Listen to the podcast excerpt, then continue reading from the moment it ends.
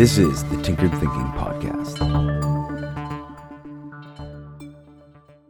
Episode 361 Monkeys and Typewriters. In the realm of probability, it's often been mentioned that if monkeys were left to bang away at typewriters, they would eventually produce the complete works of Shakespeare verbatim. Indeed, the evolutionarily informed thinker might look at our long biological history and see that's exactly what happened.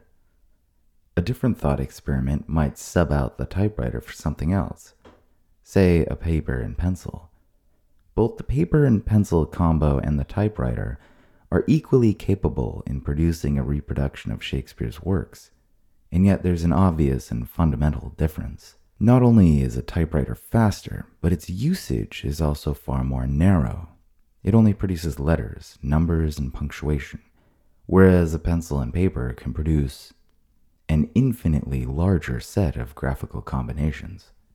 In this way, the paper and pencil combo might seem superior, but if we remember our thought experiment about the monkeys producing Shakespeare, it's clear that given the paper and pencil, there are far more actions and combinations of actions that the monkeys could undertake, and therefore, in all likelihood, it would take far longer for Shakespeare to materialize on the page than if the actions were limited to the keys of a typewriter.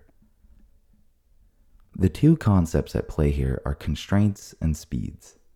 The typewriter has far more constraints, but given the task we are testing for, it is far faster not just in the production of each iteration, but overall. Whereas the pencil and paper combo lacks constraints and speed. The typewriter in this thought experiment may function as an allegory for our habits and discipline. What we do routinely within the constraints of habit inevitably aim towards a narrow set of eventual outcomes. By narrowing the variety of actions we take in these realms, there may be a higher set of these actions that actually hit the button, so to speak, regarding our progress towards a goal. Habits and discipline, if mindfully designed and carried out, can have a compounding effect.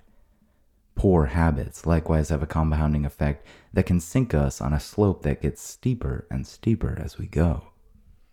But unlike the monkeys of our thought experiments, who are either relegated towards the fast and narrow iteration of the typewriter or the slow and open iteration of the pencil and paper, we humans get to have our cake and eat it too.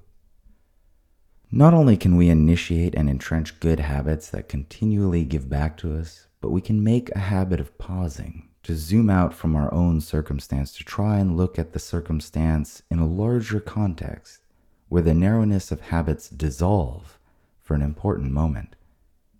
From such a standpoint, we can imagine forward and wonder if our discipline and habits are aimed in useful directions, and if not, we can creatively change up our habits, like switching tools, in order to hone in on a more interesting future. This episode references episode 23, Pause, and episode 54, The Well Oiled Zoom. Be sure to check out either of those next. This is the Tinkered Thinking Podcast. Thank you so much for listening. If you find the Tinkered Thinking Podcast valuable, there are many ways you can support it. You can review it on iTunes, you can share it on social media with your friends, you can blog about it or discuss it on your own podcast, or you can support it directly, and you can do this on the support page at tinkeredthinking.com. Both one time support and monthly subscription support options are available. Thank you for your support of the show.